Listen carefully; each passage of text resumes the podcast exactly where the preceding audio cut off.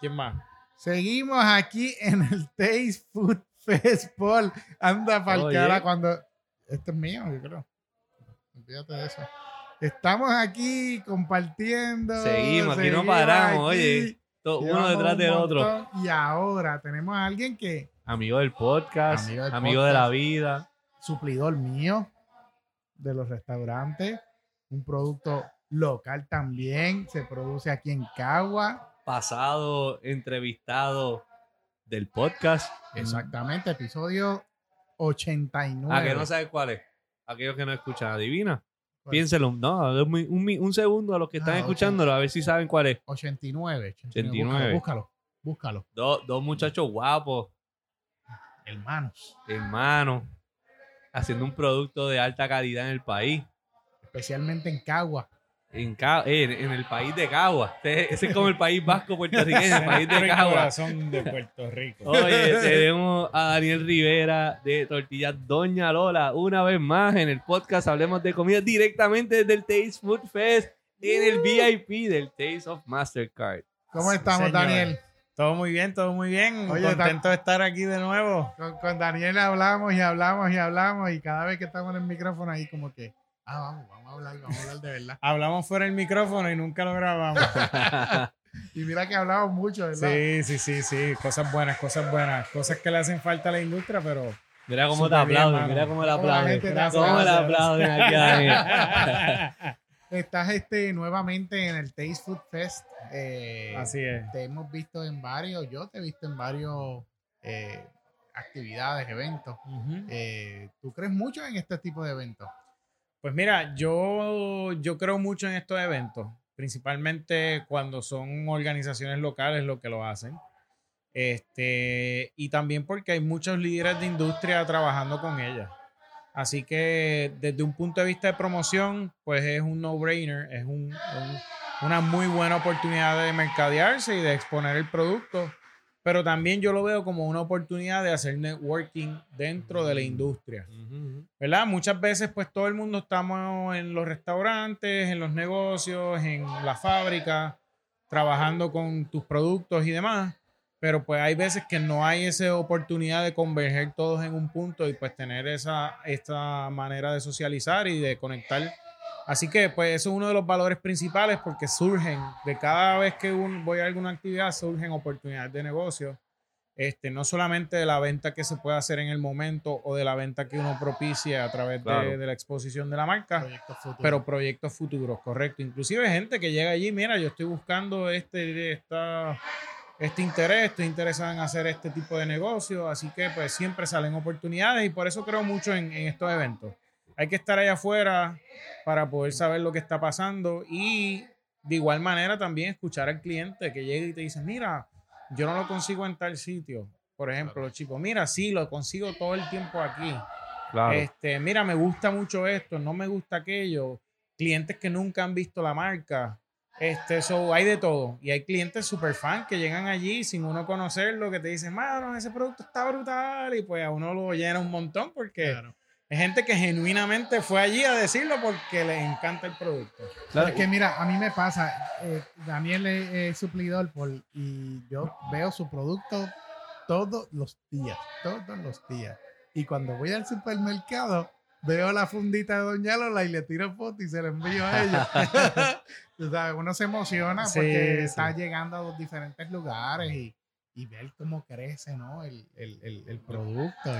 Y, y cool. y mira, otra cosa, todos los productores locales carecemos del mismo problema, ¿no? La exposición de los productos. Somos pequeños, no muchas veces tenemos el budget de las marcas grandes de realmente salir. Así que son estos pequeños eventos que igual tenemos gente comprometida con la industria que nos llama, nos auspicia, nos busca y dicen, mira, vamos a hacer tal evento, vengan para acá. Y, y- y hacemos esto, hacemos lo otro. So, siempre buscan la oportunidad, pero uno siempre está presente, siempre está dispuesto a dar la mano, si no es de una manera de otra. So, hay muchas oportunidades de uno poder exponer el producto y la marca este, y también apoyar la- la- las organizaciones distintas que están presentes. Daniel ya usa una palabra clave y es la parte de inversión, no de gasto. Y, y eso es algo que aquellos que nos escuchan, que tienen sus marcas o que han tenido la oportunidad de quizás de participar en algún evento y no lo han querido hacer porque van a tener un gasto, sí, no es económico. No es económico a veces el espacio, eh, los empleados, el montaje, eh, la promoción que tienes que poner, el producto que tienes que degustar. Pero a la misma vez tiene otros beneficios que en vez de decir legal se llaman inversión. Y es por las cosas que has dicho. Es una, par- una oportunidad para que se exponga a muchas personas. Pero muchas personas que son el mercado meta tuyo. Claro. Eh, te da la oportunidad de también de tener ese feedback del consumidor, porque muchas veces en la fábrica no sabemos lo que el cliente piensa en su casa Ujú. cuando lo prueba o en el restaurante cuando lo prueba y poder de primera mano escuchar lo que él dice es importante porque eso tú lo llevas al drawing board y entonces dice, ok, ¿qué tengo que mejorar? ¿Cómo, cómo puedo crecer o crear al- algún producto nuevo? También tienes la oportunidad de generar también un poco de capital porque también puedes vender, en muchos eventos se puede vender, o que las personas lo prueben y que los compren. En el caso de ustedes, ustedes están en muchísimos puntos de venta en la isla y a lo mejor no te lo compraron allí, pero cuando van al supermercado, como dijo Orly, dicen, ah, este fue el producto que yo probé en el Taste Fest. o en este evento o en este otro evento y lo compra. Y eso es una venta, eso sigue siendo una venta, no en el momento. Y esa inversión se sigue Claro. multiplicando. Bueno, y tengo clientes que pasan y dicen, ah, sí, yo los conocí en tal evento. Y ahora están aquí y vuelven y compran. Y ya yo lo estoy comprando. O que llega un cliente, le decimos, mire, guste probar, pasa por aquí. Y dice, sí, sí, ya yo ya los compro. Pero entonces ahí yo aprovecho, ¿dónde los compro? En tal tienda. Claro. Ok, entonces empieza a. ¿Sabes a dónde, dónde está llegando? Y está? muchas veces el cliente te va a dar un feedback bien este, honesto, porque no es lo mismo que tú haces un grupo focal y pues le estás pagando a la gente y la gente va allí a probar, están un poco sugestionados. Ahí te dan un feedback completo, bueno Sí. o malo, te lo dan. al Crudo, momento. crudo. Exacto. Y eso es lo que tú necesitas. Claro. Y muchas veces no saben que tú eres el dueño. Claro, claro, sí, y sobre todo, o sea, y, eh, sobre todo eso, pero también el, el- hay que estar presente, ¿verdad? Porque pues uno si contrata, que, que nosotros las contratamos, contratamos promotores para el evento, pero, pero es bien importante estar presente y tener el oído alerta y Claro. escuchar y escuchar y pues uno sale, va a hacer networking, va a hablar con los distintos productores que están allí y, y, ¿verdad? Y demás cosas, pero uno está pendiente porque toda esa información es importante, nosotros la documentamos. Cada vez que vamos a un evento, creamos un email con toda la información que aprendimos de esa situación y, y los vamos recopilando porque también creamos una tendencia de, de documentarlo. So, hay un poquito más de análisis detrás de, de ser más objetivos con, con cada proyecto. Y sí, siempre hacemos el análisis de costo, ¿no? De, de cuánto nos costó ir versus cuánto pudimos recuperar. Pues de estos eventos tú realmente no, no le vas a sacar dinero, mucho es más Sí. recuperar algún tipo de la, de la parte de la inversión que hace. ¿Qué, qué pasa es el marketing? Claro, Y el marketing lo deduces de la planilla. claro, claro. So, al final gana. O sea, Claro. no, no, no pierdes. Definitivo. Y, y bueno, también depende del perfil del, del cliente. O sea, hay clientes que estos eventos son los que le hacen dinero para su compañía, pero tienen un perfil diferente en cómo presentan los productos y hacen las ventas. O es diferente cómo se trabaja. So, cada, cada caso tiene que ir acorde a, a su manera y su modelo de negocio. Claro. No, yo, yo me imagino, yo me imagino a los clientes que van, se paran en el booth, prueban y empiezan a decirte, me lo como con estas combinaciones súper extrañas que a lo mejor funcionan. Sí, sí, Sí, a lo mejor tú dices, ay, caramba. Y, y lo bueno de ustedes es me que- lo- yo me lo como solo, yo me paro en el televisor, me siento y me los como Ay, solo. Oye, pero yo lo vi con, con salad de, con el crab salad también. Ah, no, pero Y es que ya eso está loco, pero- buenísimo. pero mira, oye, queda pero por ahí. bueno, queda. funciona. Sí, sí, sí. Mira, y siempre buscamos colaborar. Eh, yo uso mucho esa palabra porque es lo que necesita la industria. Nosotros tenemos espacio para todo el mundo.